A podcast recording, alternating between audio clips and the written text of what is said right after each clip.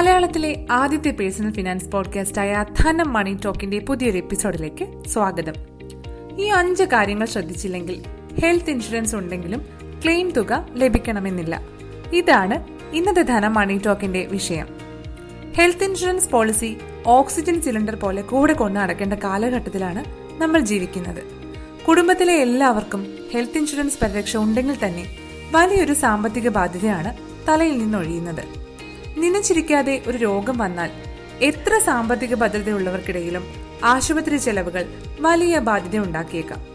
ഏതെങ്കിലും ഒരു ആരോഗ്യ ഇൻഷുറൻസ് എടുത്തു കഴിഞ്ഞാൽ ഉത്തരവാദിത്തം കഴിഞ്ഞു എന്ന് ചിന്തിക്കരുത്. നിങ്ങൾ ഇൻഷുറൻസ് തിരഞ്ഞെടുക്കുമ്പോൾ തന്നെ ചില കാര്യങ്ങൾ ശ്രദ്ധിച്ചില്ലെങ്കിൽ അത് പിന്നീട് ക്ലെയിം തുക നിരസിക്കാനുള്ള പ്രധാന കാരണമോ അല്ലെങ്കിൽ പൂർണമായും ക്ലെയിം തുക ലഭിക്കാത്ത സാഹചര്യമോ വരുത്തിവെച്ചേക്കാം.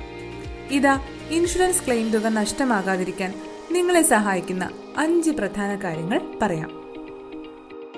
ആദ്യത്തേത് എന്തൊക്കെയാണ് ഒരു സ്റ്റാൻഡേർഡ് ഹെൽത്ത് ഇൻഷുറൻസ് പോളിസി എടുക്കുന്ന ആളിന് ലഭ്യമാകുന്ന കവറേജുകൾ എന്ന് നോക്കാം. മുറി വാടക ഡോക്ടറുടെ ഫീസ് നഴ്സിംഗ് ചാർജുകൾ മരുന്നിന്റെ ചെലവ് ഇൻവെസ്റ്റിഗേഷൻ ചാർജുകളെല്ലാം അഥവാ ലാബ് പരിശോധന മുതൽ സ്കാനിംഗ് വരെയുള്ള ചെലവുകൾ ഡേ കെയർ പ്രൊസീജിയറുകളുടെ ചെലവുകൾ ശസ്ത്രക്രിയകൾ തുടങ്ങി എല്ലാ പ്രധാന ചികിത്സകളുടെയും ചെലവുകൾ പോളിസി ഉടമകൾക്ക് ലഭിക്കുന്ന കവറേജുകളാണ്. ഡേ കെയറുകൾക്കും ക്ലെയിം ലഭിക്കും എന്നാണ് അടുത്ത കാര്യം. സാധാരണഗതിയിൽ ആശുപത്രിയിൽ ഇരുപത്തിനാല് മണിക്കൂർ കിടന്ന് ചികിത്സിച്ചാൽ മാത്രമേ ക്ലെയിം ലഭ്യമാകുകയുണ്ടായിരുന്നുള്ളൂ. എന്നാൽ ഡേ കെയർ പ്രൊസീജിയർ വഴി ചികിത്സ തേടുമ്പോൾ ഇരുപത്തിനാല് മണിക്കൂർ ഇല്ലാതെ തന്നെ ക്ലെയിം ലഭ്യമാകുന്നതാണ്. ഔട്ട് പേഷ്യന്റ് അഥവാ ഒ പി ചീട്ടെടുത്തുകൊണ്ട് ചികിത്സ തേടുന്നതിന് പകരം ഇൻ പേഷ്യന്റ് അഥവാ ഐ പി ചീട്ടെടുത്ത ചികിത്സയുടെ ഗൗരവം ആശുപത്രി അധികൃതരോട് സംസാരിച്ച് മാത്രം ചികിത്സ തേടുക. ഡിസ്ചാർജ് കാർഡും അനുബന്ധ രേഖകളും കൈപ്പറ്റിയിരിക്കണം. കൺഫ്യൂഷനായോ? ഒരു ഉദാഹരണം പറയാം. ചെറിയ അപകടം പറ്റി ആശുപത്രിയിലേക്ക് എത്തുന്ന ആളിന് ഇൻഷുറൻസ് ക്ലെയിം ഉണ്ടെന്നിരിക്കട്ടെ. എന്നാൽ ആശുപത്രിയിൽ പ്രവേശിക്കുമ്പോൾ തന്നെ ക്ലെയിം ഉണ്ടെന്ന് അറിയിച്ച് ഇൻപേഷ്യന്റ് രേഖ എടുത്താൽ മൂന്നോ നാലോ മണിക്കൂർ മാത്രമാണ് ആശുപത്രിയിൽ ചെലവിട്ടതെങ്കിലും ക്ലെയിം തുക ലഭിക്കാൻ അവകാശമുണ്ട്. ചെയ്ത ചികിത്സയുടെ രേഖകളുടെ എല്ലാം കോപ്പി കൈപ്പറ്റണമെന്ന് മാത്രം. ഇൻഷുറൻസ് ഉള്ളവരുടെ എല്ലാ ചികിത്സാ രേഖകളും സൂക്ഷിച്ചു വെക്കണം എന്നതാണ് മൂന്നാമത്തെ കാര്യം. നമുക്ക് ചെറിയൊരു പനി മൂന്നോ നാലോ വട്ടം അടുപ്പിച്ചു വന്നാൽ അത് ചിലപ്പോൾ നിമോണിയ ടൈഫോയിഡ് പോലുള്ളവയുടെയോ ശരീരത്തിലെ മറ്റെന്തെങ്കിലും ഇൻഫെക്ഷനുകളുടെയോ പോലും മുന്നറിയിപ്പാണെന്നിരിക്കെ. ഇൻഷുറൻസ് ഉള്ളയാൾ എന്ത് ചെറിയ അസുഖത്തിനും ഒരു ഔദ്യോഗിക പ്രാക്ടീഷണറുടെ അല്ലെങ്കിൽ ആശുപത്രിയിൽ ചികിത്സ തേടിയതിന്റെ അനുബന്ധിച്ച എല്ലാ രേഖകളും സൂക്ഷിച്ചു വെക്കേണ്ടതാണ്. പിന്നീട് വന്നേക്കാവുന്ന ഏതെങ്കിലും അസുഖത്തിന് ക്ലെയിം ചെയ്യുമ്പോൾ രോഗലക്ഷണങ്ങൾക്കായി ചികിത്സിച്ചതിനു കൂടെ ക്ലെയിം ലഭിക്കാനുള്ള സാഹചര്യം വിനിയോഗിക്കാം. ആശുപത്രിയിൽ അഡ്മിറ്റ് ആവുന്നതിന് മുമ്പ് മുപ്പത് ദിവസത്തിനുള്ളിൽ നടത്തിയ ചികിത്സകൾക്കും ആശുപത്രിയിൽ നിന്ന് ഡിസ്ചാർജ് ആയി അടുത്ത അറുപത് ദിവസത്തെ ചികിത്സാ ചെലവുകൾക്കുമാണ് ഇൻഷുറൻസ് ക്ലെയിം വഴി ലഭ്യമാകുന്നത്. അതിനാണ് ഈ രേഖകൾ സൂക്ഷിക്കണമെന്ന് പറയുന്നത്. നാലാമത്തെ കാര്യം കോ പേയ്മെന്റുകളെ കുറിച്ച് ശ്രദ്ധിക്കണം എന്നതാണ്. എന്താണ് ഈ കോ പേയ്മെന്റുകൾ എന്ന് പറയാം. കോ പേയ്മെന്റ് എന്തെന്നാൽ ക്ലെയിം തുകയിൽ നിന്ന് സ്വയം വഹിക്കേണ്ട തുക. അത് അഞ്ച് ശതമാനം മുതൽ അൻപത് ശതമാനം വരെ പറഞ്ഞിട്ടുള്ള പോളിസികൾ ഇന്ന് വിപണിയിലുണ്ട്.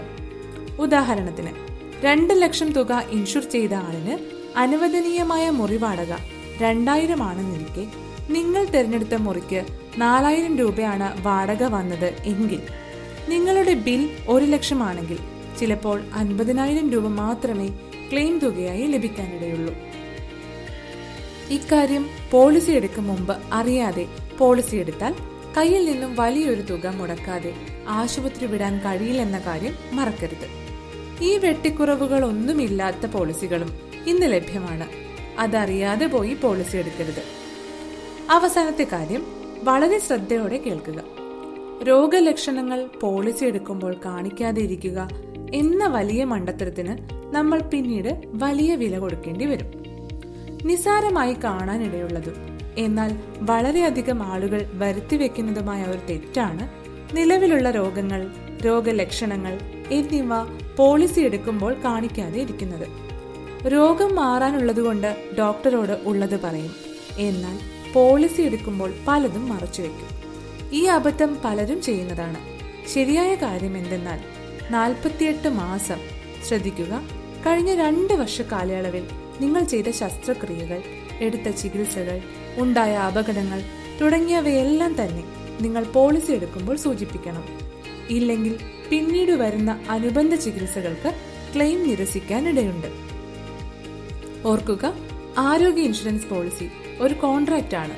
അത് പോളിസി ഉടമയും കമ്പനിയുമായുള്ള ഒരു കരാറാണെന്നിരിക്കെ കമ്പനിയും പോളിസി എടുത്ത വ്യക്തിയും സത്യസന്ധത പുലർത്താൻ ബാധ്യസ്ഥരാണ്. പോളിസി എടുക്കൽ ഓൺലൈനിലൂടെ മൂന്ന് മിനിറ്റിൽ സാധ്യമാകുന്ന ഈ കാലത്ത്. വിദഗ്ധ ഉപദേശമില്ലാതെ നിബന്ധനകളെ വ്യക്തമായി മനസ്സിലാക്കാതെ പോളിസികൾ വാങ്ങിയാൽ ദുഃഖിക്കേണ്ടി വരും. ഇതോടെ ഇന്നത്തെ മണി ടോക്ക് അവസാനിക്കുകയാണ്. ഇന്നത്തെ മണി ടോക്കിലേക്കുള്ള വിവരങ്ങൾ നൽകിയത് Thrissur AIMS insurance company managing ഡയറക്ടറും ഇൻഷുറൻസ് വിദഗ്ധനുമായ വിശ്വനാഥൻ ഓടാട്ടാണ്. വീണ്ടും അടുത്തയാഴ്ച ധനം മണി ടോക്ക് എത്തും. നിങ്ങളുടെ അഭിപ്രായങ്ങളും നിർദ്ദേശങ്ങളും സംശയങ്ങളും ധനം മാഗസിന്റെ സോഷ്യൽ മീഡിയ പേജുകളിലൂടെ പങ്കുവയ്ക്കാം. ഷെയർ ചെയ്യാനും മറക്കരുത്. This is Rakhi Parvathy signing off നന്ദി.